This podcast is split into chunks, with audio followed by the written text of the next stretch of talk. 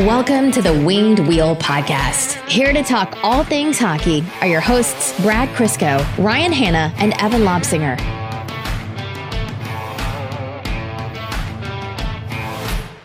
Man, Red Wings home openers do not miss. Without fail, they are always absolutely unreal, blow the roof off the building. We had the Mantha four goals, the Bertuzzi four goals, and the Larkin punch and everything. And then this one, Soderblom's first career goal in his first career game, and it's the Red Wings' first goal of the season to kick off what is Soderblom's season. And that's not even half the stories that have happened at home openers. They are guaranteed entertainment. It is the safest ticket in hockey. I'm just trying to figure out a way that we can lie to the players all year so that they have, you know, 41 home openers. Just put like uh Well, they have they've had two, one at home and one away. that's right. Just put them in a, uh, like with birds. You know how you put a blanket over their cage and they fall. They think it's nighttime. just trick them that way. Just be like, okay, we're now here for another home opener. Yeah, the NHL's just doing it this way this year. All the NHL himbos are like, okay. Soderblom goes and scores again. They did. I mean, he played just the same the next day or the next game too. Yeah, the next day. Yeah. Yeah, the Red Wings season kicked off. We knew it was coming this way. Like we were saying last episode and in the entire offseason, like this is going to be the most exciting, interesting Red Wing season since starting this podcast almost we're we're getting closer to eight years now. And uh, the atmosphere in the LCA was the biggest confirmation of that we could have ever have had. Uh, Detroit Red Wings fans constantly remind us why they're the best in hockey. And oh man, that was I always tell people when we meet them in person, like we love like doing meetups, we love going to games, we love chatting with the listeners because it, it just re-energizes us, Just right? not everyone look at us at all at the same time. Yeah, don't do that. That's the key. But we like we talk to them and we're like, you know, it, it does re-energize us and it gives us like the fuel to do the show and it, it kind of justifies all the work that goes into like a long off season. And I walked away from that home opener buzzing. Like it was absolutely unreal. It was a ton of fun as per usual, and uh, yeah, I echo everything you just said. Uh, even I was excited after the game, so that that says something. If if Evan has a pep in his step, you know it was a good game. That's right. That's right. All right, folks, welcome to the Winged Wheel podcast, the first episode after the new Detroit Red Wings 2022 2023 season has started. Here to talk to you about all things Red Wings hockey, the world of the NHL, and the truth that is Elmer Soderblom. I, want I am one of your hosts, Ryan Hanna. I'm Brad Crisco. And I'm Evan. On this episode of the Winged Wheel podcast, we are going to be recapping the home opener, uh, talking about the impact that Elmer Soderblom has made on these Red Wings uh, right off the bat, as well as the rest of his Redwoods, Triple XL, whatever we're going to call that line. Uh, we're going to be t- uh, recapping the entire game, uh, talking about some key moments, as well as Detroit's next game uh, against New Jersey. What Ned did for the team. Veleno came out, Suter went in, and then a pretty rough injury to Tyler Bertuzzi as well. Uh, we'll be talking about what that means for Filip Zadina, uh, Pius Suter, and then maybe some NHL stories before jumping into overtime. Before that, uh, I want to talk to everyone about Wings, Money on the Board, and specifically Winged Wheel Podcast Night at the LCA.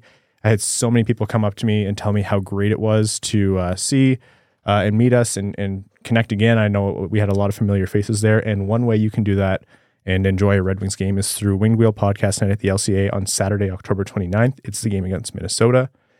What that is, it's a partnered event with the Detroit Red Wings. So we team up with them. It is our third time doing it. They are fantastic partners to work with and have uh, generously worked with us to secure the Hockeytown Cafe space to accommodate the many hundreds of you who have bought tickets to this event. Uh, we're going to be recording a live podcast featuring Ken Daniels and Mickey Redmond. Uh, there's going to be a meet and greet with the hosts, but more importantly, the special guests. There's going to be giveaways, merch, prizes. Uh, there's going to be hopefully some more special guests coming through, food and drinks available for you to buy, and it's going to be a uh, a more spacious, multi-level space with uh, it's all indoors, so you don't have to worry about the elements this time. The ticket gets you not only entry to the event, but also uh, to the Red Wings game, and they're discounted. It's a special Winged Wheel podcast discount. It is the cheapest way you'll find those tickets. We just added more tickets by demand uh, into the lower bowl and upper bowl. So we have lower and upper bowl tickets available. The gondola is completely sold out. That's all Winged Wheel podcast fans up there. Uh, and you get to sit with your fellow listeners, Red Wings fans, enjoy the game. And um, yeah, it'll be a blast. So DetroitRedWings.com slash WWP to secure your tickets, and most importantly, a portion of the proceeds from every ticket sold benefits the Jamie Daniels Foundation. I know people have uh, one of the questions that is frequently asked is if I'm a season ticket holder or I ha- already have tickets to the game, do I can I still come? And the answer is obviously yes. Yeah. If you're a season ticket holder, what we do is we just ask that you go to justgiving.com slash wings money on the board. And if you're able, you consider making a donation of any size to the Wings Money on the Board campaign to raise money for the Jamie Daniels Foundation. But yes, if you have season tickets, you can come through. Uh, if you don't have tickets yet, we encourage you to uh, get it through the uh, DetroitRedWings.com slash WWP link. Okay, let's kick this off. The Red Wings versus the Montreal Canadiens home opener was the Red Wings got off to a hot start. What do they have, like 25 shots in the first period? Correct. Yes. So they didn't finish the game with 75 shots, but still more or less dominated that entire game. And it must have been a few minutes in before we looked at each other and we went, yeah, Elmer Soderblom looks, he fits in. He looks like an NHLer. Through the, the spoiler, through two games, he looked like an NHLer. I, I don't see him going down until he shows us anything different, but that line between him, Rasmussen, and Sundqvist looked fantastic out there. Yeah, we talked about that line before the season started about, you know, their potential uh, in the offensive zone to be able to, you know, run a pretty dominant cycle because of their size and their skill.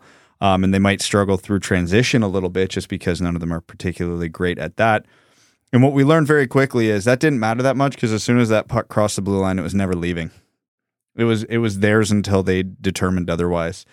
And um, yeah, it was the first couple shifts right away. Uh, they dominated Montreal down low. I know Soderblom had that one sequence, which I don't remember the last time I saw a guy just run a cycle that elicited a, a we'll call it an extreme fan reaction. But when he held it off from that one guy for a bunch of seconds and then kind of looked like he ran into a bad spot and pulled it through his own legs, turned the other way and kept going. It was rookies aren't well six or seventh round picks are not supposed to be able to do that. He, he did that on his like second NHL shift, his second or third shift. Like you, you're not even supposed to think of doing that at that point, and whether you're picked in the sixth round or first overall. And he's out there doing that. It was, you know, that line. This was the path to success, and to see him execute it so I don't even know how to call it thoroughly Yeah. right from the first shift. You know, I know it was Montreal and New Jersey, not the biggest, you know, defensive stalwarts in the NHL. Like we'll see we'll see what happens when they get to to better teams. But they, you know, for lack of a better term, look like men amongst boys when when they got possession in the ozone.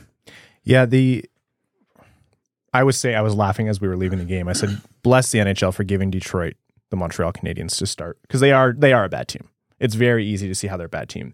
There were there were no goals until near the end of the game because of Jake Allen, and, and that's it.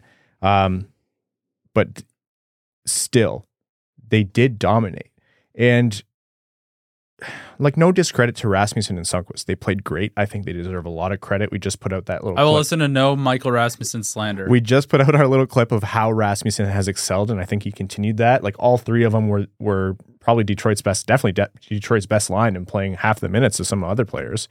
But it's not like Soderblom came in and played with Larkin or Bertuzzi or Raymond or Vrana or someone else where they could really drive the line and elevate the game. Like he had to earn his keep.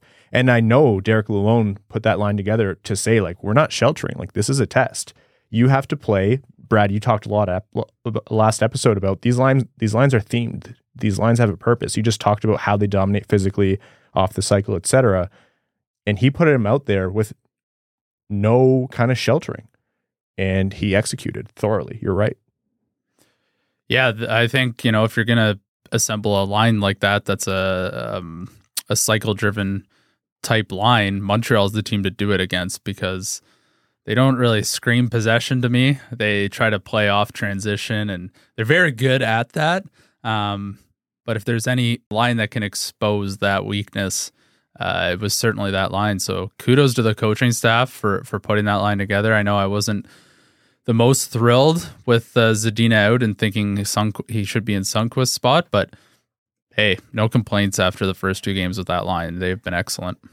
The way Little Caesars Arena exploded when Soderblom scored. People knew instantly. I mean, how could you not? Oh my god. Yeah, I, like obviously Soderblom scoring it adds that extra little to it, but that was one of those games, not too dissimilar. If you remember when we were at the game three against Tampa in the Yes. last the last time the Red Wings were in the playoffs, where Detroit dominated the first two periods, but Athanasiou didn't get the first goal till late in the second. There were so many chances that the roof was ready to blow at any point, and it just took so long. This was one of those games. Like Detroit should have been up four, five, nothing going into the third period, and Jake Allen had one of the best goaltending performances I've ever seen live. Like it, it was unbelievable. Mhm. And so when the puck A finally went in, obviously the entire place was ready to blow. And then when everybody realized pretty quickly it was Soderblom, it just added that extra little bit of energy to it. And man, I've missed that feeling. You just know that the Red Wings are going to have more of that. Even like it's not a packed house the way the Joe used to be. I think we have a while yet before we get there. But even like you can tell that was way closer to a true sellout crowd. Like you can sell out, but capacity in the arena is something different. It was a lot more full. It is, you know, we're getting back to the kind of buzz and excitement around a successful Red Wings team. Red Wings fans have always been a very smart crowd. So, you know, they can sense what's happened in the offseason. And to see them all there, embrace that, and the fact that they got the show is excellent. You know, you talked about Jake Allen being absolutely unreal all game. It's hysterical because through all this, Ville Husso got a shutout in his Red Wings debut. He was rock solid. Montreal only had two high danger scoring chances the whole game. Yeah, semantics, But but one of them wa- was a, a 10 bill 10 bell fire alarm uh, when it came off the backboards and Josh Anderson was staring at an empty net and you know Husso was able to get back in position and, and glove it. I mean, he didn't have to do much that game, but he was solid. Um, the one thing I really noticed with Husso that we had it's been a long, long time since we've seen this style from a Red Wings goalie. He really doesn't overcommit. A lot of pucks were hitting him in the chest. Yeah. And I know we've talked about this, you know, obviously not to the same level, but we've talked about this a lot with Carey Price, where he's the most boring best goalie. Because he doesn't have to make crazy circus saves because he's always square to the puck. Even when moving east to west, he can, you know, shuffle across the crease, get in position, and then he doesn't have to make a flashy glove save or a big stick save because he's there and it just hits him in the chest. Husso did that a lot, a lot Friday night. He he was making what probably were more, more difficult saves than we were we would think watching.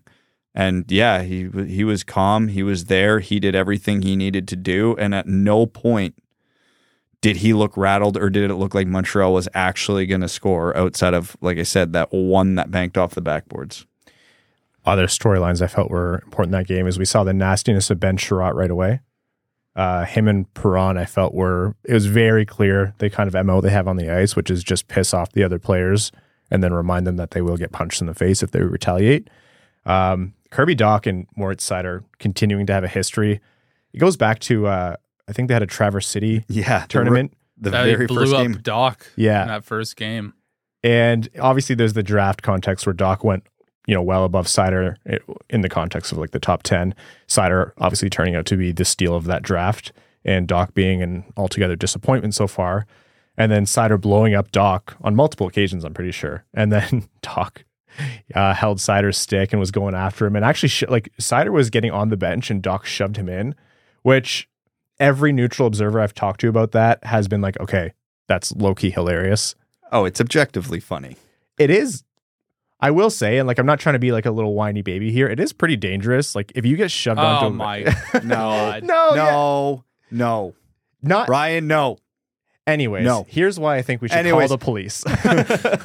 You've uh, filed the class action lawsuit. Who's signing with me? There's dozen of dozens of It's, us. it's okay. Mo got Dach back a couple shifts later. That's- it's fine. That's what I'm saying. Like you just rather than being whiny about it, I'm just going to enjoy every time Detroit and Montreal play, even if it's like the most bottom feeding game of all time. You know those two are going to be going at it, and they're just two behemoths fighting. It's going to be fun.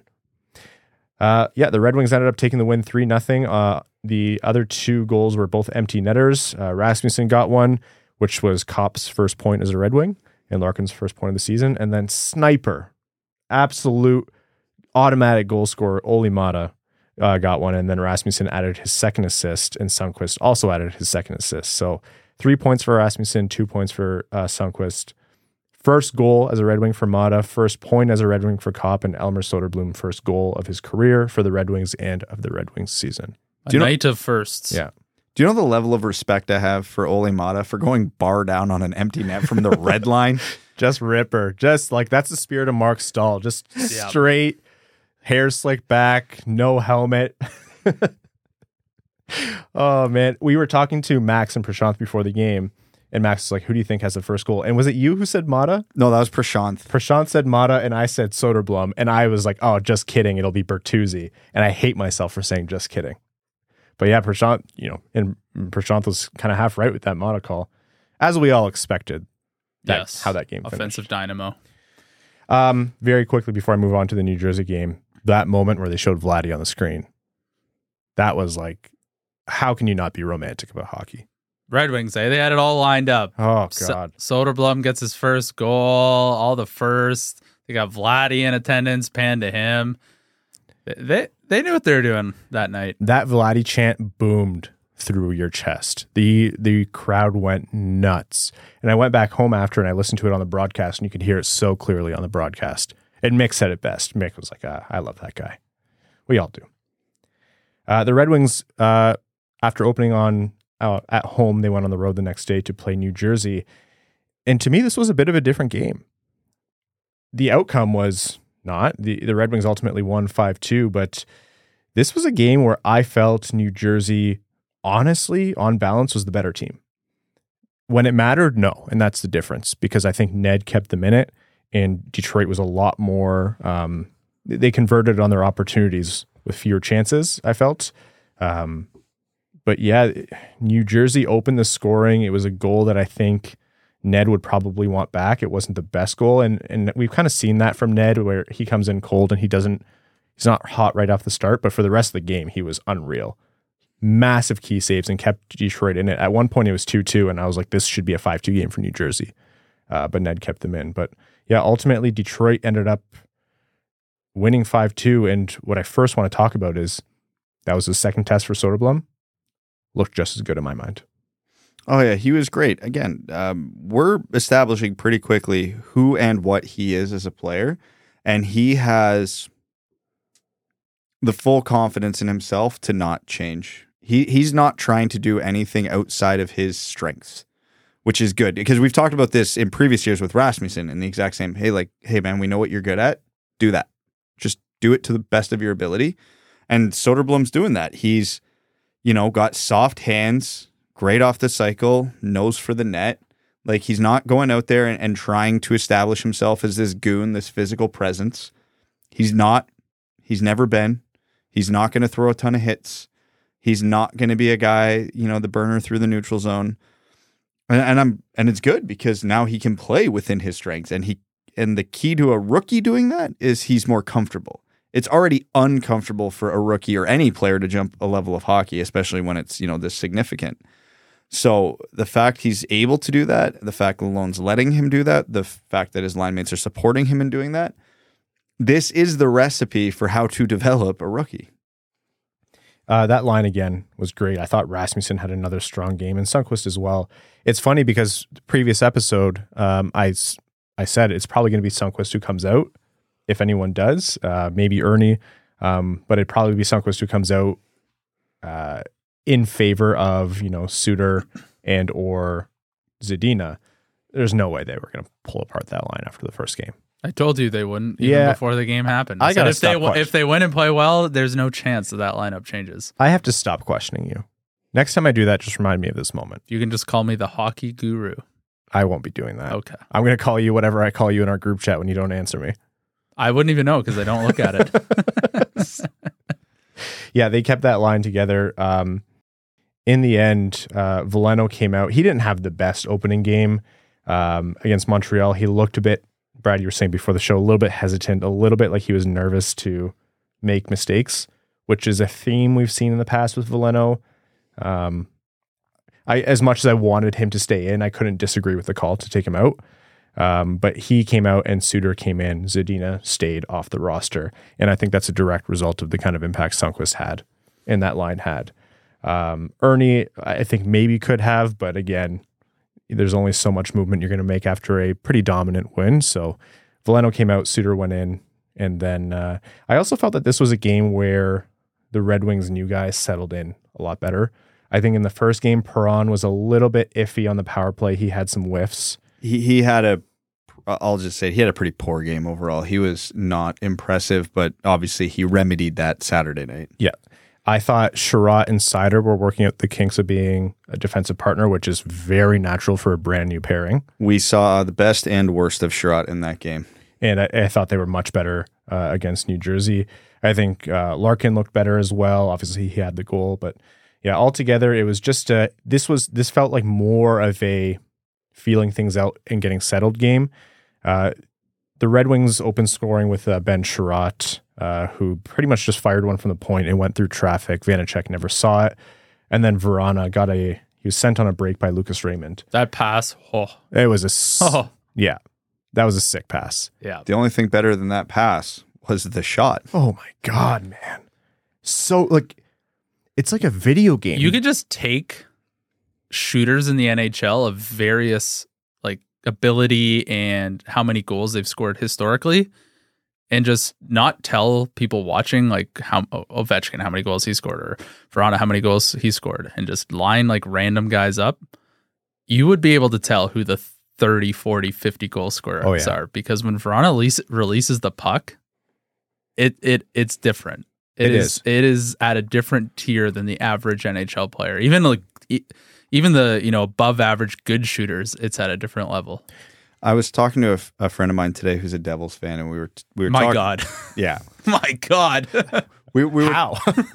I don't know, but we was were between drags of the three cigarettes he was ta- smoking at the same time um and we were talking about the game, and um you know his first thought was, you know. Vanecek probably should have had two or three of the Red Wings goals if, if we're being honest. Like it was good for the Red Wings to get the chances to capitalize on them, but the difference we already alluded to from the Nedeljkovic side of things in this game was goaltending. yeah.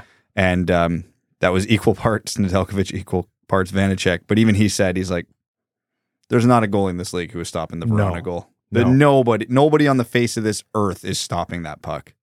It was like when you play an NHL, like one of the NHL video games, and then a player shoots, and you're like, oh, this is when you realize it's a video game because it's the puck doesn't flutter. There's no, it just seems like it fires off his stick at a million miles an hour on a frozen rope top corner, and it just like, and then the net, net lights on fire yeah, and it's the the perfect shot, and then that's exactly what Jakub Vrana does when he shoots. That angle, like he went short side on it. What a freak! Who does that? That guy has all the makings of scoring, however many goals. If he's has gonna get op- passes like that right into the wheelhouse Oh, he's gonna score a lot of goals He's gonna like he, the the amount of opportunities he's going to convert on is going to be unreal, and it's just fully going to depend on how many opportunities he gets through health and through his line mates. And I think the first thing is the biggest barrier. He- Evan, you're right. he just Like, has to stay healthy he has all the makings of a 40 goal scorer in this league. He really does. Uh, Perron also scored his first goal with the Red Wings in that game. He uh, he was in the right place, right time for a rebound. That was right before the Vrana goal. Uh, oh, Miles Wood scored 10 seconds after Vrana, then Perron after, and then Dylan Larkin uh, got the pass in front off a kind of broken play by New Jersey and made no mistake, beat the buzzer. I think under a second left, and that goal call was legendary by Ken. That was, I was proud. It, it felt like the LCA, and that was great. And that was to give Detroit a four-two lead going into the third. And again, like on a game where I felt New Jersey was really leading it in terms of dominating play and and uh, controlling the chances, like that was a dagger. That was a very very key goal, both Perron's and Larkin's, to put Detroit up two goals. And then uh, in the third period was Kubalik who got a soft little pass. It was a very like deft touch from Raymond in front. It's almost deceptive how nice that pass was. Like it, it needed a very delicate touch. I, Brad, you you're forward. You know how that's not as easy as it looks. That that's a pure timing play Yeah. because not only when you have the defenseman skating in stride with you, it presents a couple challenges. One, his stick's obviously going to be coming for you, so you have to navigate that. But when a player is skating and they're gliding next to you, their feet, you know, they're not beside each other. And, you know, most hockey players have pretty big size 10, 11, 12 uh, skates, and you put them parallel to each other plus the stick, it does not leave a lot of options there. And um, so, yeah, he was able to toe drag it into his body just a little bit to avoid the defender's stick. And then um, I can't remember if he tapped it under the triangle of the stick or actually fed it through the defender's legs. But either way, not because, not a rocket of a pass, because he had to time it to when Kubalik was coming through. Because if he just hammers that, he's putting it two feet in front of Kubalik and that puck just trails off into nowhere. So he had to time it so that Kubalik could skate into it and you know, again, it's just those things that separate a great hockey player from a good hockey player, where he's able to process all those things in a fraction of a second in order Yeah. to execute the play. That's an, that's a hockey IQ pass. Yeah. And you know, talk about good passes. I shouldn't have called the uh, the Larkin buzzer beater a broken New Jersey play. It was really Copp with a fantastic play off the wall to set Larkin up. Uh, you know, showing what Copp can do offensively there. And Kubalik's finish, yeah, Kubalik's finish was was great. It was nice to see, and that was Kubalik's first official like regular season goal with the I'm- Red Wings as well. I mean, backhands are underrated because they're tough for a goalie to read, and I like that he didn't try to overthink it or wait too long. But Vanecek should have had that. That that's a stoppable puck. So through the first two games, these Red Wings scored their first goals with Detroit. Elmer Soderblom, also the first goal of his career. Olli Maatta, Ben Chiarot, David Perron, Dominic Kubalik, Copp with two assists, and Ville Husso in his Red Wings debut got himself the shutout. Uh, We said before, it wasn't a perfect weekend for the new guys. You could see the growing pains that we've talked about all offseason. It's going to take time for them to settle in, but to go through growing pains to, through your first two games, not a bad result. Pretty good. Uh, Elmer Soderblom, first star of his first uh, first ever game, and then it was Nedeljkovic who was the first star of the New Jersey game. So Detroit two and zero. Derek Lalonde undefeated. The Red Wings are undefeated as of recording right now. I don't care if you're listening after the LA Kings game. The Red Wings are undefeated in the Derek Lalonde era. Derek Lalonde had a really good weekend. He did. Really good weekend. He got the big win in his first ever game on Friday night. Followed it up with a, you know, not the shining example of a game, but we didn't even mention that the Red Wings won the second of a back to back with travel, Yep. which is not easy, especially for a coach trying to get his team prepared for that. Little easier early in the season than late in the season. Um, but he did a, a good job of that, and they went out and still still got the win. And then on Sunday, Derek Lalonde, big Buffalo Bills guy, gets the victory over the Kansas City Chiefs. Yeah, you you and uh, you and Derek are kin that way. Newsy's my guy now. I don't care what roster decisions he makes. I'm all in on this guy. Brad's all of a sudden the softest on his podcast and the coach. right, we wonder right. why. Yeah, so Ned, uh, Larkin, and Chiarot were the three stars of that game. And Ned, I, I really want to give him credit. You know, he had a great showing. I think he ended up stopping 31 pucks, or sorry, 37 pucks overall and 39 shots. Again, that's a lot of opportunities from New Jersey. So, not the easiest start for him with a, a goal he'd probably want back, but him and Husso, again, looked good this weekend. And that's what Detroit needs. If Detroit wants to move up the standings, what they have to do is they have to win the games where the other team is beating themselves. Yeah, when you have bad goaltending at the other end, capitalize. Like, you know, there is some vindication here because I think we had that conversation in the Metro preview where I'm like, I'm not sold on the Devils because they look like a really good team who's going to be sewered by goaltending. And so I, I now look like an idiot after one game. We know. it's only one game and a lot can change. But like, I'm like, okay, well, yeah, this is kind of what we were expecting from them. Look good, still lose. um, but you know, um, the first uh, I forget who released it, but goals saved above expected for the NHL got released today. Ned. Ned's tenth. He's only played one game. one game, and he has what, like two and a half, around two and a half goals saved above expected? yeah, For one game, that's a great, that's a phenomenal game. it's big stop the count energy. Yeah, You know, I, I was talking to the guys about this. I don't really, not a big subscriber in the theory of like my GM is bad because he didn't make the same good moves as other GMs. There are 32 teams in the league, an infinite amount of variations of trades, phone conversations that can lead to trades, the, the kind of opportunities that come up. It's literally so silly as one GM happened to run into another GM in the hallway and a trade can transpire that way. Like, I never begrudge a GM, or I very rarely begrudge a GM for not doing something that another team did. You just don't know all the nuance to it. If the Red Wings, and I, it's a big if, if the Red Wings have a good season from Husso and Nedeljkovic, there are going to be a lot of teams with fans who I think are going to be justifiable in saying, why didn't my GM make either of those moves? Toronto? Well, the rumor was Yeah. Husso was Toronto's guy before Detroit got him. Like that's one of the reasons why Detroit was willing to give up, you know, we'll call, quote unquote a premium asset just to get his rights to get ahead of him and sign him. Was because there was obviously numerous teams, but apparently Toronto was very hot to trot.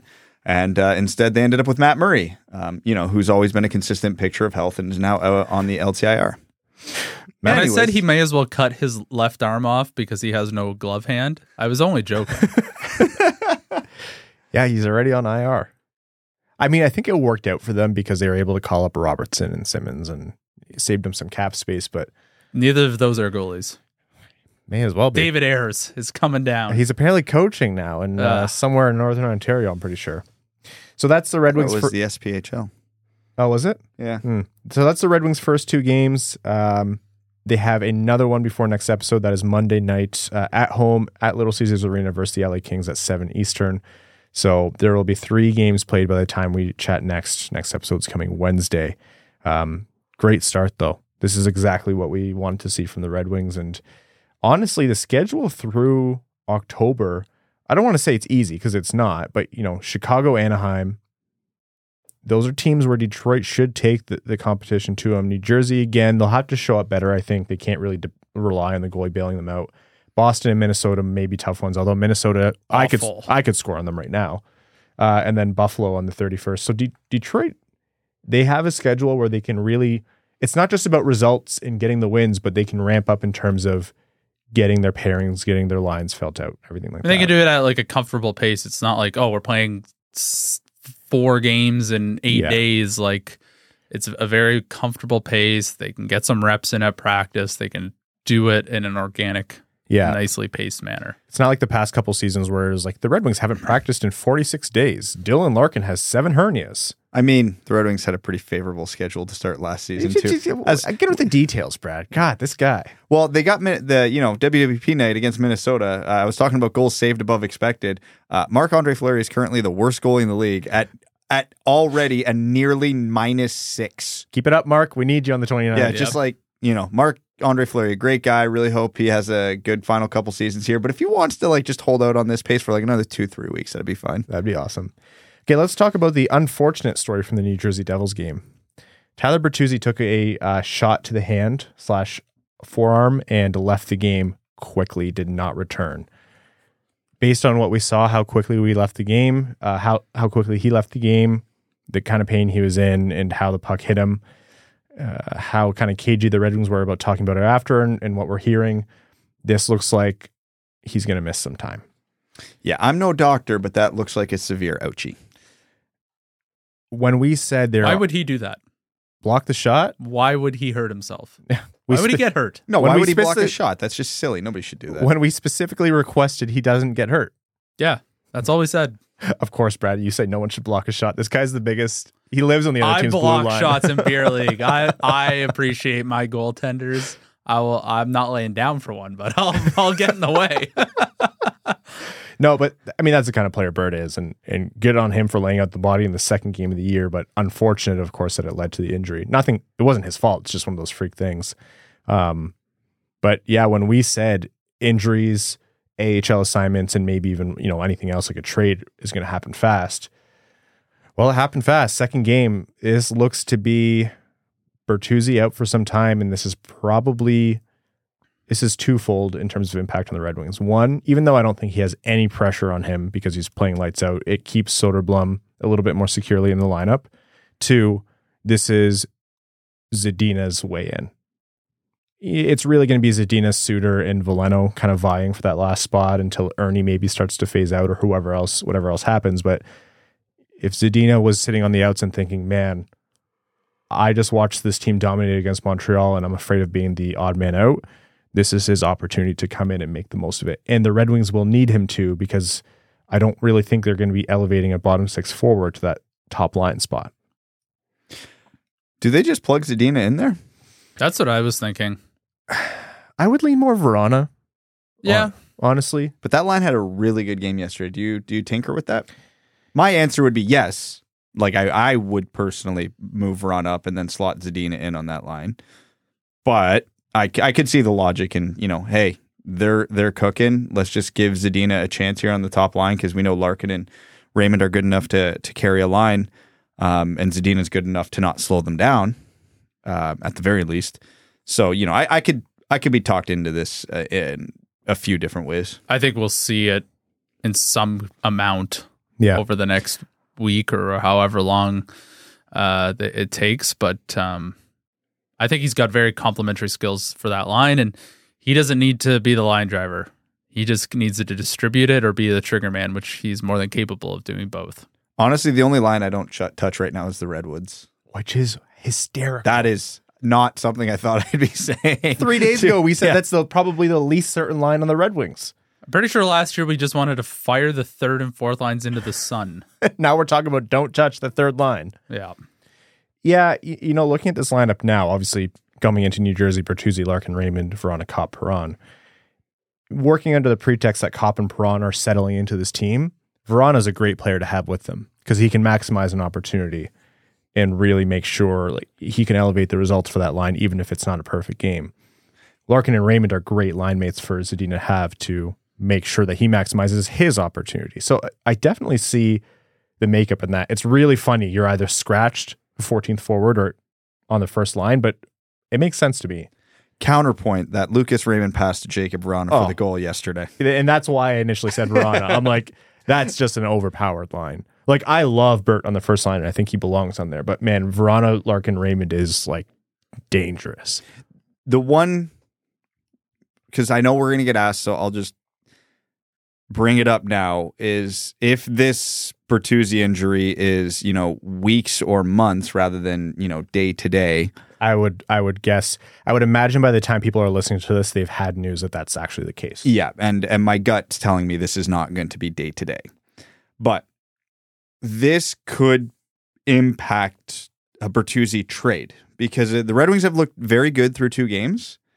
If Bertuzzi's out long term and they don't miss a step, that would, in theory, make Yzerman more comfortable moving him and getting a, a pretty substantial return because the team is still performing. Now, the counterpoint to that is if the wheels on the bus start coming off, Which they did in previous seasons. then that plays right into Bertuzzi's camp, saying, "Hey, you need him." And gestures at those string of games. So there is a dynamic at play with here yet, since I know, you know, everybody, the Bertuzzi trade speculation has been rampant for two years now, and this is not going to help it. But, so, yeah, like I, I will just say this could have some impact on um, both sides of this negotiation right now, depending which way it goes. And I also think Yzerman is probably going to look at this and say, how am I going to give this guy long term? Which is absolutely what Bertuzzi wants because it's what any player at this age and this juncture in their career would look for. He's like, how am I going to give him long term? Like it just seems to be like he was out long term because of a ba- like a very scary back injury, and then now depending on what happens with his hand or or forearm, again it it it was a block shot, a freak thing. It could have happened to any player, but in terms of negotiations, what objectively makes sense and what can subjectively be used uh, or be used subjectively to help your case, those are two very different things. I think this is just yet another very complicated roadblock in this negotiation, which at its core was already going to be tough and is tough because we're in the season and there's no extension yet. I think people who, I think historically, players who miss significant games leading up to their big ticket contract negotiation don't make more money. No, it definitely doesn't help. Like, the, I don't think he's going to make more money now that he's hurt. Like, it, it's not going to be the argument, well, oh, the Red Wings aren't playing well with Tyler Bertuzzi out. It- the I think the bigger factor is is that he's consistently injured and missing games which means he's not going to make as much money. Like they just can't, you just can't make more money being hurt all the time. Well, not all the time, but having significant injuries and not playing. Yeah, and like he played 68 last year, and, and the the border stuff aside, he was relatively healthy. Yeah, Um, but again, nine and the then season he before. would make more money because he's healthy and producing and playing the majority of the games. But if you're going to have back injuries, that's a check against you. and what Bertuzzi's definitely saying in the, that negotiating room right right now is not that there's a negotiation happening. I don't think there is, but what he'd say is, "I laid out the body to block a shot. What do you want me to do? Like that's exactly what you want me to do. It could have happened to any player. It's Yeah, gonna be messy. everybody else would do it too. So uh, that's going to be, I think you're both right. There's it, this is going to play into Yzerman's hand in terms of negotiation. There's very few players who can miss a lot of time and say, "Yeah, I want the exact same thing or even more than I was asking for." And you're right, Brad. This is going to be a referendum on how this new look Red Wings plays without Tyler Bertuzzi. I personally, I don't have a lot of. I'm not optimistic. I think Bertuzzi is one of the most important players in this team. Um, the Red Wings are certainly not better without him, but this is going to, fair or not, to either Bertuzzi or the Red Wings, this is going to play into the contract negotiations. This is going to play into term, money, and whether or not they even get there, and maybe if he's dealt.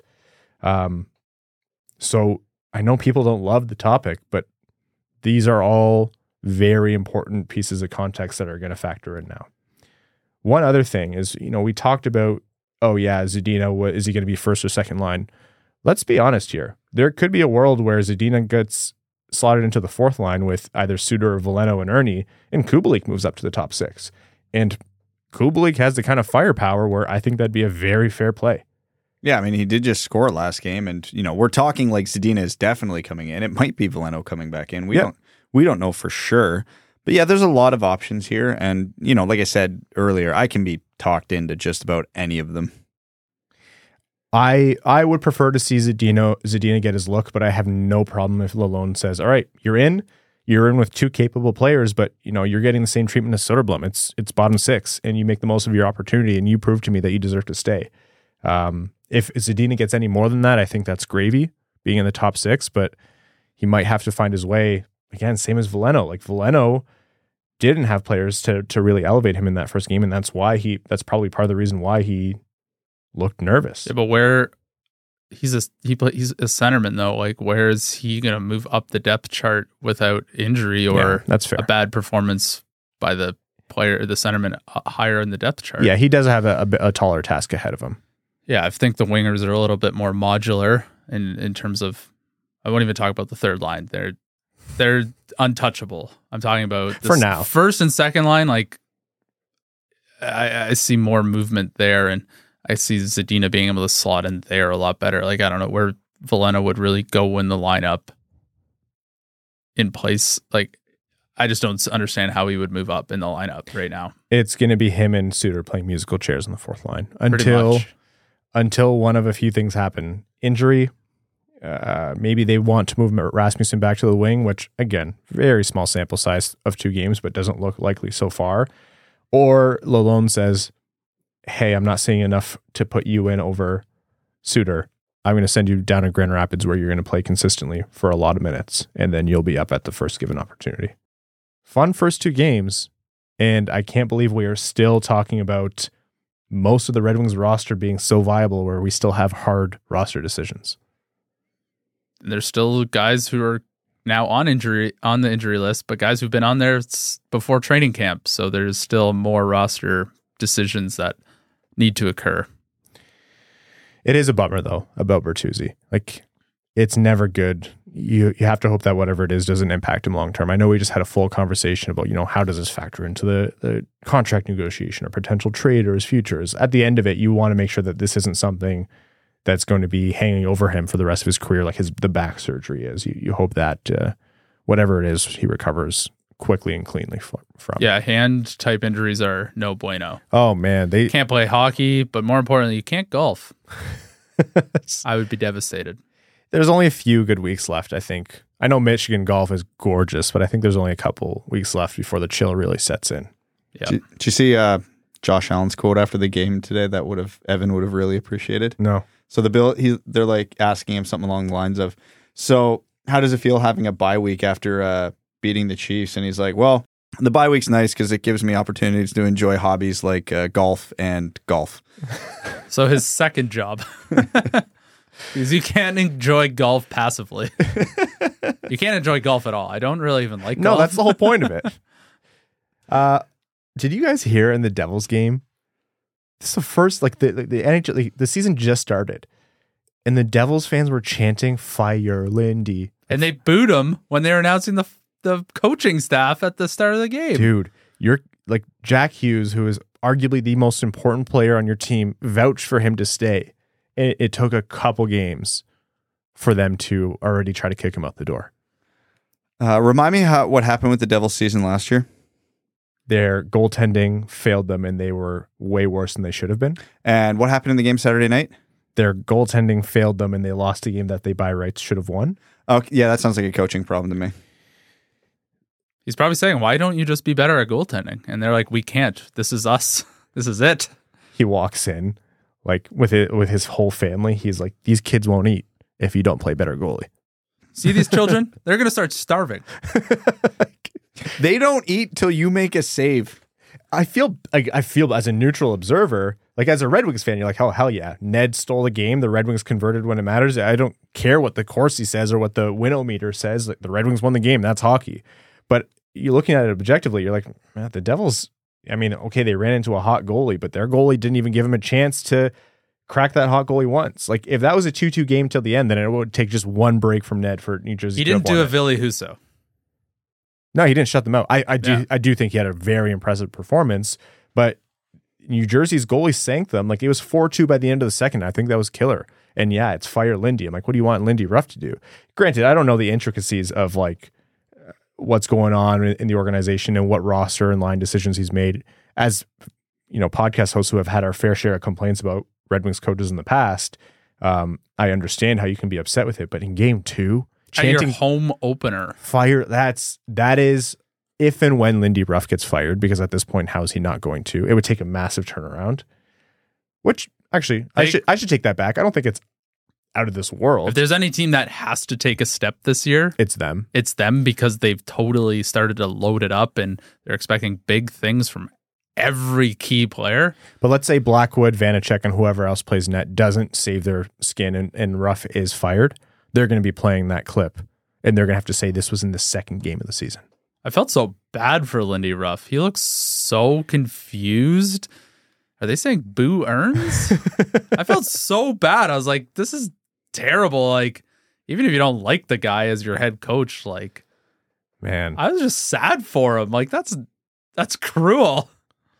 I, maybe I'm wrong. Maybe I'm misremembering, but I feel like we had a lot of runway before the fire Blashill chance came out. And I don't remember anyone when they announced Jeff Blashill where the whole arena just started booing him. No. Scumbags. New Red- Jersey fans, scumbags. yeah. New Jersey fans, you just who's made their who's their uh, their podcast? We have to fight them now.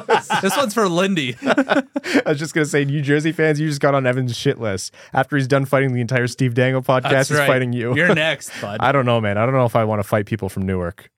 Me neither. Yeah, They're not fighting fair. no. uh, I think it's funny that we're already talking about this, but as you alluded, Toronto's goalie situation has already. How could we have known the guy with a long laundry list of injuries gets injured? Their goalie situation is already looking rough. Matt Murray hurt himself. Correct me if I'm wrong. In practice, Correct. Yeah. is now out long term on injured I feel reserve. the only thing I feel bad for is Matt Murray because he's played so well, then got hurt, rediscovered his game, then got injured again. And it's like the Toronto of the year is supposed to be the year where it all comes back together. And he gets hurt literally after one start. Ah, yes. Injury prone goalie uh, gets injured uh, early in season after team banks on him. I, I felt bad. Um, I don't know if you want me to play the audio of the one Steve posted after his first LFR, after Matt Murray's first start. Did you see that? Oh, Yeah, I sent it to my friends actually. It was very funny. Yeah. Sh- you want me to? Yeah, yeah. Yeah. yeah. Leafs Nation, welcome to another season of. Things are going great in Toronto. If anything, that's status quo. I don't know how Steve has the lungs for that. Like my voice would be, t- my could not do a podcast after doing an LFR. My throat would be torched. Like he, How many blood vessels do you think he's popped he has none left. on average? He has every none season? left. He has whatever residual blood was left in his brain when the last vessel popped, and it's just cycling that over and over. That's science, folks. I have a degree in this. Just don't look it up. Trust me, that's how it works. But yeah, two, three games does not a season make, but it's off to a funny start for the Leafs. It's off to a predictably funny start. Like, and they've won a game or two as well, but still, it's Yeah, you know because I, I know Dubas was dealt a bad hand because you know his plan A was thwarted by Yzerman. But so you had no other plan. That but was his- your- we're getting at Billy Husso. Other than that, we're out of ideas. his we're plan B Billy was Husso. bad. What am I doing for dinner? I'm gonna go to bed now. Yeah. It's man, you know I, I I've defended a lot of what Dubas has done in the past, but this was the one that was confusing because you know there weren't a lot of great goalie options on the market, but there were a lot of options. You know, a lot of them would classify as good options. You know, hell, they had Jack Campbell; he was theirs, and they decided to trade for Matt Murray while having Ottawa only retain 25% on a two year contract. Well, at least with two years left. You know, I actually didn't mind the bet on Ilya Samsonov. I, I felt like that was a smart bet. Um, but it seems like they were giving Matt Murray the runway to be the starter. So, you know, in kind of a morbid way, this this could be the best thing that happens to Leaf this season because if Samsonov takes the crease now and, and performs well, they almost get out of the Matt Murray experiment before it even starts. Yeah, the the biggest question mark with Samsonov, which has been his MO the entire time, is consistency. He's only had two games so far this season, and I thought he looked good the other night. So the jury's still out, but my God, being a Leafs fan is like living on the edge every single minute of existence for And- the past 50 years. And as a neutral observer, oh, it is peak en- entertainment. I, We're not neutral Like, observers. not Call it nerd. Yeah, neutral. as a very very biased hater, it's it's just wonderful. Uh, some other notes. Red Wings fans will notice that the uh, captain C and alternate captain A's have switched back to the side of the jersey. If you're the player wearing it uh, on the right side of the chest above the wheel on the winged wheel, which has two wings, yet again, in case you didn't know, um, the A, the letters are a little smaller, uh, which people don't love. Right now, there's no jersey ad on there, and I know there's something circulating about like how it's because the the, the winged wheel sweater is Are we going to drop the big news? yeah. Winged Wheel Podcast. Yeah, no. We're, We're, the sponsor. That's our space. we're No. a few patrons away from that. Um, and people are very happy that there's no sponsor yet. And like likewise, I'm very happy there's no jersey sponsor yet. And there's something going around that it's like, oh, because the the Red Wings sweater is sacred, et cetera, et cetera. No jersey is sacred. I, I we can all be happy as long as there isn't an ad on there. I would just say don't get married to that. I would imagine that there will be something at some point. Um, a cheese bag. Yeah. the again if we if we ever have like a mysterious billionaire listening to the show and he wants to give us a, a massive endowment we will buy that ad space and we will leave it blank that's Um, that's our promise to you which we will never have to uh, cross that bridge because i don't think very many we have the only billionaire who listens to this show is Emmett and he doesn't even listen That's right. Yeah. Um, that's more so because I don't want to hear my own voice. Yeah. If you could just like mute that and you needed me to listen to a part, that'd be I could do that. But some episodes it's not too hard that's true. That's very true. sorry that was a little blow on you Hey, that's okay. That's okay. there's a Um, hairline joke coming in three two you don't no, please don't I, I don't need to. I don't need to low blow on stuff like that. I might punch Brad in the face. Just sorry, Brad. i do accept that That's so fair sorry. punishment. I'm so sorry.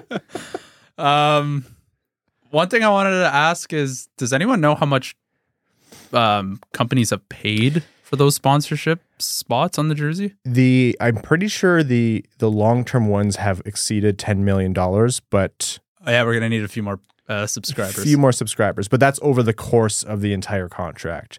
I think they're in some of them are in like the two million dollar range, give or take. But it's very much going to depend on the market, how much of the allotted national space games, that they use. all yeah, that stuff. like Columbus is going to char- be able to charge way less than Fifty bucks. Colorado. Yeah, we're probably halfway to being able to afford Columbus is. And if- there's an idea. Forget buying ad space on the Red Wings jersey. Arizona Coyotes. Let's buy ad space on Arizona's jersey and just put the Red Wings logo there. they might be able to uh, to get another chair for their locker room. Their goalie will be able to sit while getting dressed.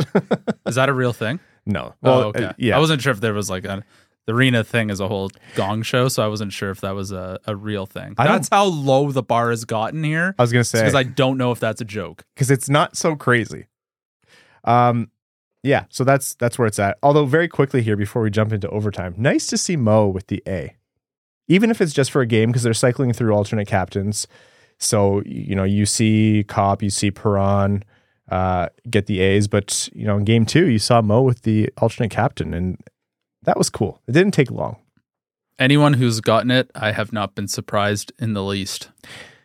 we had a uh, a jersey winner uh, a while back, and I believe it was right after Mo got drafted, or maybe the year after. And they, whenever we hand out a jersey, and by the way, we're drawing for a Soderblom jersey tonight.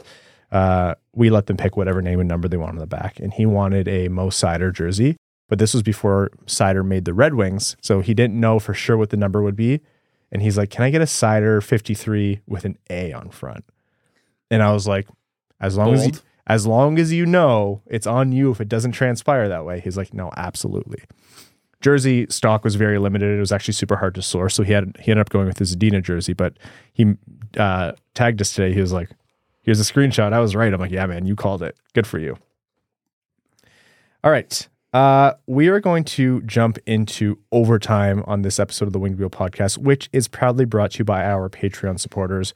Patreon.com slash winged wheel podcast if you want to support the show. We had a lot of people come up to us and say, you know, they love the show and what's the best way to support us. Honestly, this is it. This is how we're able to do things like host Winged Wheel Podcast Night at the LCA. It's how we're able to uh, front the costs for those custom runs of the Mickey Redmond Special Edition flannels. It's how we're able to put on you know events and initiatives that ultimately raise a lot more money uh, for the Jamie Daniels Foundation, which is a fantastic cause. So your support, thank you all so so much, and uh, for those of you who are part of the Dub Dub Club, thank you. Some benefits of being a Winged Wheel Podcast uh, patron: access to the Discord, giveaways. We are giving away uh, two tickets to every Red Wings home game this season, and the majority of them are going to uh, patrons. So right now we have a giveaway going on for the Monday night uh, Kings game, and uh, there's plenty more. So again, patreon.com slash winged wheel podcast. All right. Uh, we are going to start with some comments and questions from our patrons. Um, Zachary Rogers says, Hey guys, 2 0 to start the season. Besides Soderblom, who is, in your opinion, the most surprising player on the roster right now? By the way, go blue. Most surprising, it's early, but I kind of want to say Sundqvist.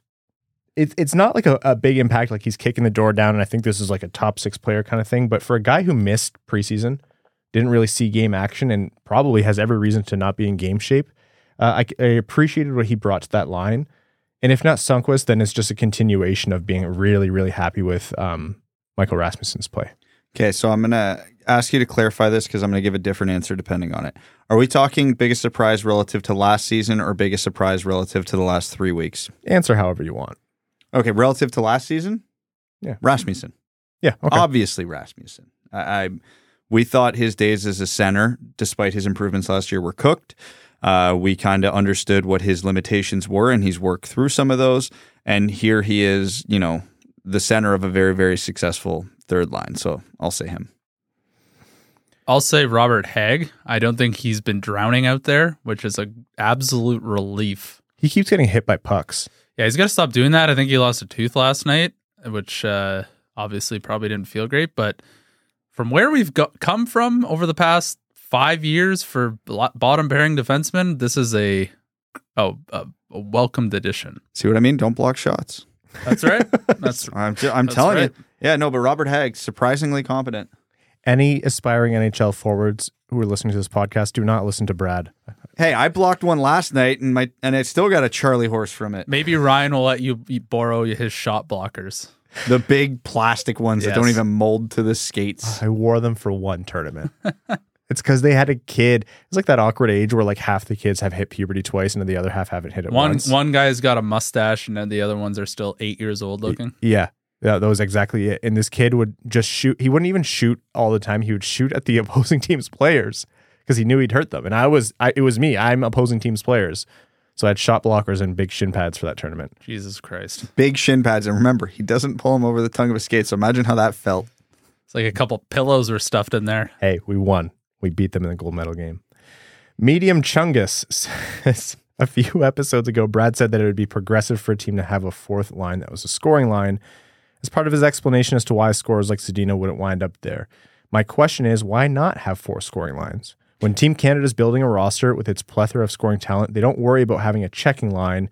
Is it simply a matter of us not having the complementary talent for such a line, or am I misunderstanding something here? Doesn't Canada almost historically always have a checking line? Yes, two things there. Evan's right. Team Canada is absolutely guilty of that. They are so backwards and old school when it comes to that. So Friend of the show, right. Chris Draper. They win gold medals. I I, I can't blame them for it. Yeah, I, I, I- I disagree. I, think it works. I love Chris Draper. He's one of my favorite players of all time, and obviously he's great at his job now. But he was on a Canadian Olympic team. Just think about that.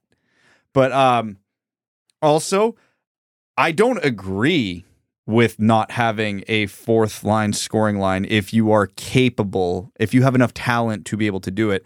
I was just saying NHL teams just don't do that. Like I would love our fourth like if Bertuzzi wasn't hurt and our fourth line was Suter, Zadina, Kubalik, sign me up. I'm fully on board. As long as the the asterisk here is you have to have four lines though that are capable defensively. At the very least three, because someone has to go out there against the other team's scoring lines. Someone has to do it. Someone has to take that hit.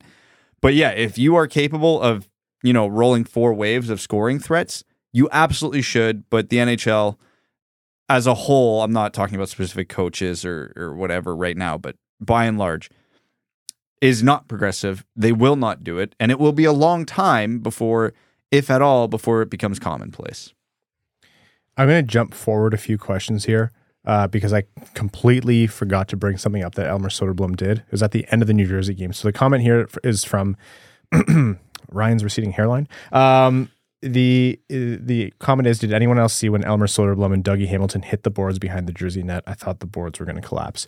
Before that, near the end of the game, Soderblom came in on Dougie Hamilton down the right side, pulled the puck, did the old dipsy doodle, pulled the puck uh, from behind between his legs. Dan actually got around Hamilton and got the scoring chance. Didn't turn into a goal, but got the scoring chance, dancing around, uh, despite his poor year last year. A fantastic defenseman.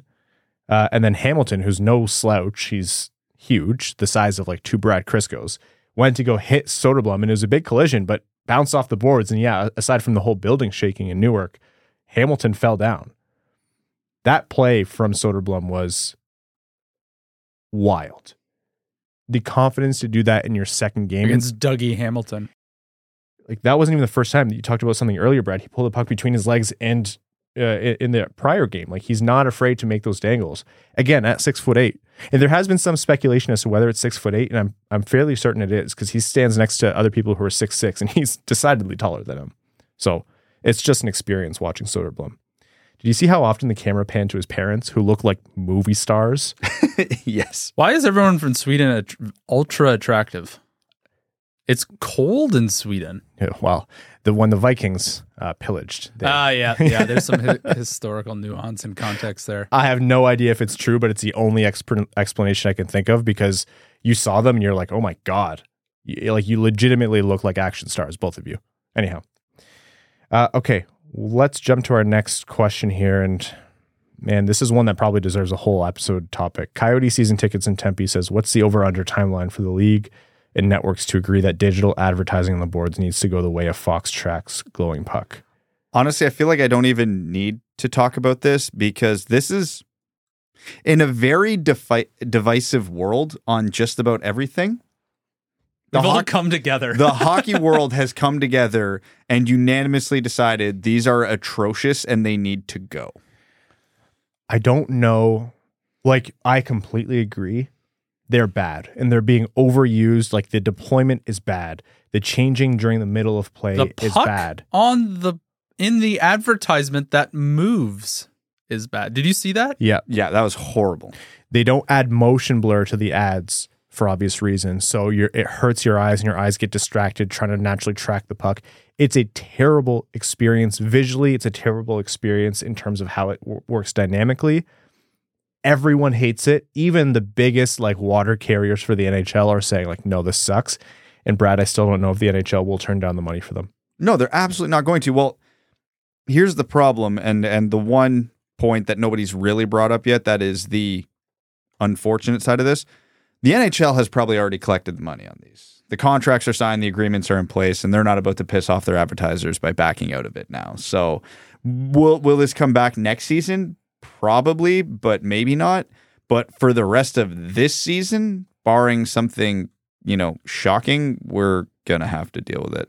The NHL isn't big enough of a revenue generator to renege on these types of contracts. If it was the NFL or basketball, like, sorry guys, like we're changing how we're doing this. If you do, you can stay in this contract. If you don't, someone else is going to fill it. And I- that you know that could that's very still true of the NHL, but I don't see them flexing that muscle like those other leagues would. It's less about that because I wouldn't be surprised if there is a provision in the contract to say like there's a, a test period and we have to see how this is received and if it's catastrophic then we'll pull it out. I, I'm i not- really appreciate your optimism for the you. NHL to do things correctly. what I Yes, actually I, I skipped past that part, Ryan, because it's the NHL. But what I think will ultimately keep them in place, and I hope I'm wrong, who doesn't see this? The players on the ice. Who wants to clear their escrow debt to the owners as quick as possible? The players on the ice. They are not going to give a single shit about whether or not there are digitally imposed ads on the TV. They might feel for the fans, like the more compassionate players might feel for the fans, but at the end of the day, this is quite honestly affecting their paycheck. And they're going to say, yeah, do what you need to do. We're going to vote in lockstep with the NHL. So if change is going to come, it's going to have to come from the NHL. And even me, the ultimate optimist, is not. I, I just don't know that they're going to pull away that revenue. the the one thing I am curious to kind of keep my eye on because every once in a while you see this um I don't know what to call it like altruistic marketing or like you know good PR where there could be a company that says okay we have one of these contracts we're going to keep our ads stationary for this game you're welcome guys look at how great we are we're giving you what you wanted Yeah, they buy all 60 minutes. And that company, Enron. If it's the Winged Wheel podcast, we're just going to get the party parrot, like all techno colors changing, but we're only going to buy ads for Toronto games. So it's just going to piss off Toronto fans.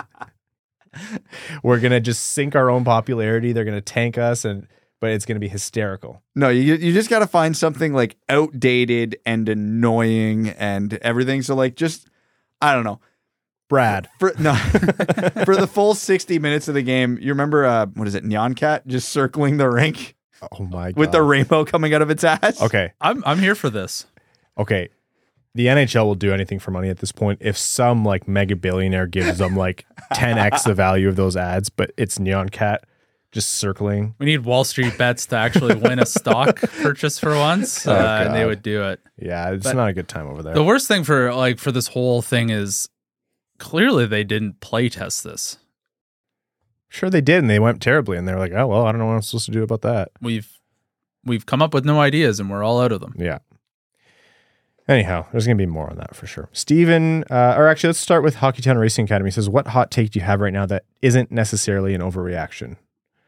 Leafs missed the playoffs. That's an overreaction. Okay. Um Oops. Not an overreaction. That's right. my my after two games, my one hot take from our hot takery Patreon episode seems to be looking all right, which was our Red Wings goalie's getting Vezina votes. What's the um what's the award for the best tandem? Jennings. yeah. That might be a, a very distinct possibility this year. Yeah. Um, my hot take that isn't necessarily an overreaction. Soderblom plays all 82, barring injury. Medium take. Yeah. Soderblom wins rookie of the year back to back for the Red Wings. Get Hart. Yeah. Hart winner. Yeah. Not an overreaction. Stephen Fagan says, even though it's just a few games into the season, what teams have had the most intriguing starts, good or bad, in your opinions? And how many games need to be played before some teams start to hit the panic button?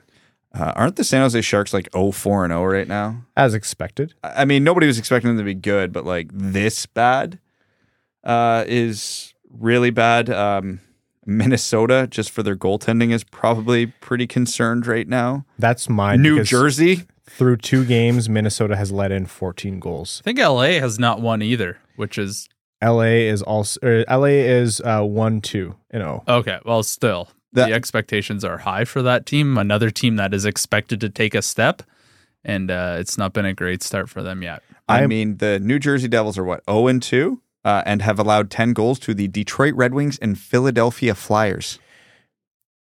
They're chanting to fire their coach, guys. At the home opener, yeah, New Jersey, I'm a lot more want to say I'm a little concerned. LA, I don't know, it's early. Um, Minnesota with the amount of goals, yes. Vegas, and on a positive note, Vegas coming out three and zero is huge considering how they ended last season and all the questions about their year. And it's not just that they're three and zero; they they look good. Yeah. getting to three and zero. Well, there are no flukes there. It's easy to forget they're a good team, right? Like that's a team comprised of a, a pretty good roster, and I understand that they've had their lumps. Some of them, a lot of them, their own doing, but they have the goalie questions, yeah, but they have Jack Eichel, you know, so it's still early. None of these are hard declarations, but yeah, definitely interesting storylines. Uh, question here from our good friend Lars Thorzel, uh, or Lars, the prophet of the towering behemoth, says, "Are you still worried about Lord Elmer's skating?" I was never really worried about it. I still wouldn't call it good. Like eh, you could say good for a guy his size, but not compared to NHL average. But I mean, it was never a big part of his game. So it's not like we were saying if his skating doesn't improve, he's never going to make it. You know, we we we talked about the Redwoods line as a whole, but it applies to him specifically. We know how they're going to succeed. And, you know, they don't need to be elite skaters to do that. They just need to be good enough. Uh, this one I should have read out last episode. Cody Stark said, "Sad week for Starko. After 14 years of beer league hockey, I've decided to hang the pads, mask, and skates up. Hips feel like someone bashed them in with a sledgehammer while I was sleeping. Every Wednesday from November to March for the last 14 years, driving 100 miles round trip to Grand Forks through blizzards and negative 30 temps, blood, sweat, tears, so many Busch Lights. I'd like to thank God and Evan. Most talented individual to score on me all of those years was Brock Nelson. Least talented, my friend Mikey, who was my defenseman and ruined my shutout with 10 seconds left by purposely scoring on our own net. F you, F you Mikey. Cheers, boys. Those are always the fun ones where the goalie's getting irritated in the middle of a game when you have a lead, so you just turn around and clap one on him. Yeah. I've done that a couple times. Uh, last question here. This is from Elite First Scoring Line, Scott Durk, Sleeve McDykel, and Bobson Dugnut. Thank you, Joseph. Uh, says, give us your Zadina predictions. What's it going to be for this guy one year from now? Don't ask He's me that under contract for two more after this one, so I'll say status quo, unfortunately. my annoying Ryan shut the hell up fetch isn't happening take is uh, he has worked himself in the uh, into the second power play unit middle six and has found a niche as a somewhat dependable 20 goal scorer my pessimistic i am worried that i have to finally let go of this fantasy take is that in a year he's part of a trade maybe not right away but at some point i i hope i hope the optimism pays off but it's it needs to come through this year he could be a 20 goal scorer and be traded. that's true It could, be, a combination of both of those. And then finally, we got to figure out the name of the Rasmussen Sundqvist uh, Soderblom line. Is it the Redwood line, the Sequoia line, the Mammoth line, the Three Towers, three Brad Crisco's in a trench coat? You chose to read this one out. I did, yeah, yeah. A lot of these have to be Patreon exclusive readouts. Redwood line, I, I like the Triple XL line. I think the Redwoods is cool. I don't really get it other than Red Wings. Redwoods is a trees. really big goddamn Big tree, tree, man. Evan. Oh, yeah, that's right. Yeah. Yeah. I was like, Redwoods. This man probably graduated with the most honors of the three of us when he got his degree. I just want everyone to know that on paper. I don't even need to say that. this guy so- has probably bounced a billion golf balls off of redwood trees in his life. We're 13 minutes to my bedtime. Brain is shutting down. Oh, that's fair. All right. It's Evan's bedtime. We have to record the Patreon exclusive. Folks, thank you all so much for tuning in. We hope everyone had a great first season, our first weekend of the new Red Wings season. Red Wings hockey is back and it feels good. Uh, if you're looking to support the show, patreon.com slash winged wheel podcast. And be sure to get your winged wheel podcast night at the LCA tickets at detroitredwings.com slash WWP. We'd like to thank all of our listeners and our name level sponsors on Patreon. Arjun Shankar, Eves Bartels on behalf of the Sarah Grand Foundation, Akefur, Ryan's receding hairline, Nick Perks, Terry Driver of the number 69, crying Ryan has been in a slam at Jamathong, Matthew M. Rice, Croner's left knee, Ben Hurd, Brad Crisco, the buttery male, Crisco spelt like the, um, you know, oil, uh, Brandon M., Carl Bertina Nanaluski, Chimmy, Chris Ball, Chris P., Citizen High Five, Connor Scovey, Coyote Season Tickets in Tempe, Derek Enstam, DJ Denton, Elite First Scoring Line, Scott Dork, Sleeve McDykel, and Bobson Dugnut, Give Blood, Fight Probert, Hassam Al Jay Gollum, Jacob Turner, Kalen Wood, Kevin James, King Tone, Marcus, Matt McKay, Nedeljkovic, goalie number one, Nicholas Fritz, R.A., Ryan Hanna, Ryan Hanna, the Unshowered, Ryan Hubbard, Scott Martin, the Podcasting Couch, Zachary Rogers, General Andy Bohan of the Cheesebag Army, Sam Bankson, Ace of Base frontman Jonas Berggren, Adam, I wish I could finish like Erne, Adam Rose, Antonio Gracias, Babe Landeskog is a Stanley Cup champion, Ben Barron, Brian Vasha, Connor Leightonen, Darren Fick, uh, Dave W., Disciple of Lars, the Prophet of the Towering Behemoth, Philip Zadiz Nuts, James Laporte, Jeffrey Dun Dun Dun, Jeremiah Dobo, JM Rhapsody, John Evans, John Ingalls, who I believe is a, uh, oh, yeah, right, I already called that out, newer name level sponsor, Josh Yelton, Kevin McCracken, Quaz, Linda Hull. Linda, thank you so much. It was great to meet you in person. Logan Burgos, Matt S., Maximilian, me, Filip Zadina's confidence in the flesh. We need you, buddy. Medium Chungus, Melissa Erickson, O. Ophelia, Papa Woody, and Thick Rick. Thank you all so much. Talk to you Wednesday. Thanks for tuning in to the Winged Wheel Podcast. Be sure to check out wingedwheelpodcast.com, where you can subscribe to the show on iTunes, Spotify, or wherever you get your podcasts. You'll also find links to other ways to support the show, such as Patreon, official podcast apparel, and more. And don't forget to follow the show on Twitter at Winged Wheel Pod. And of course, the hosts at Brad Crisco, at Ryan Hanna WWP, and at Hockey Town Evan.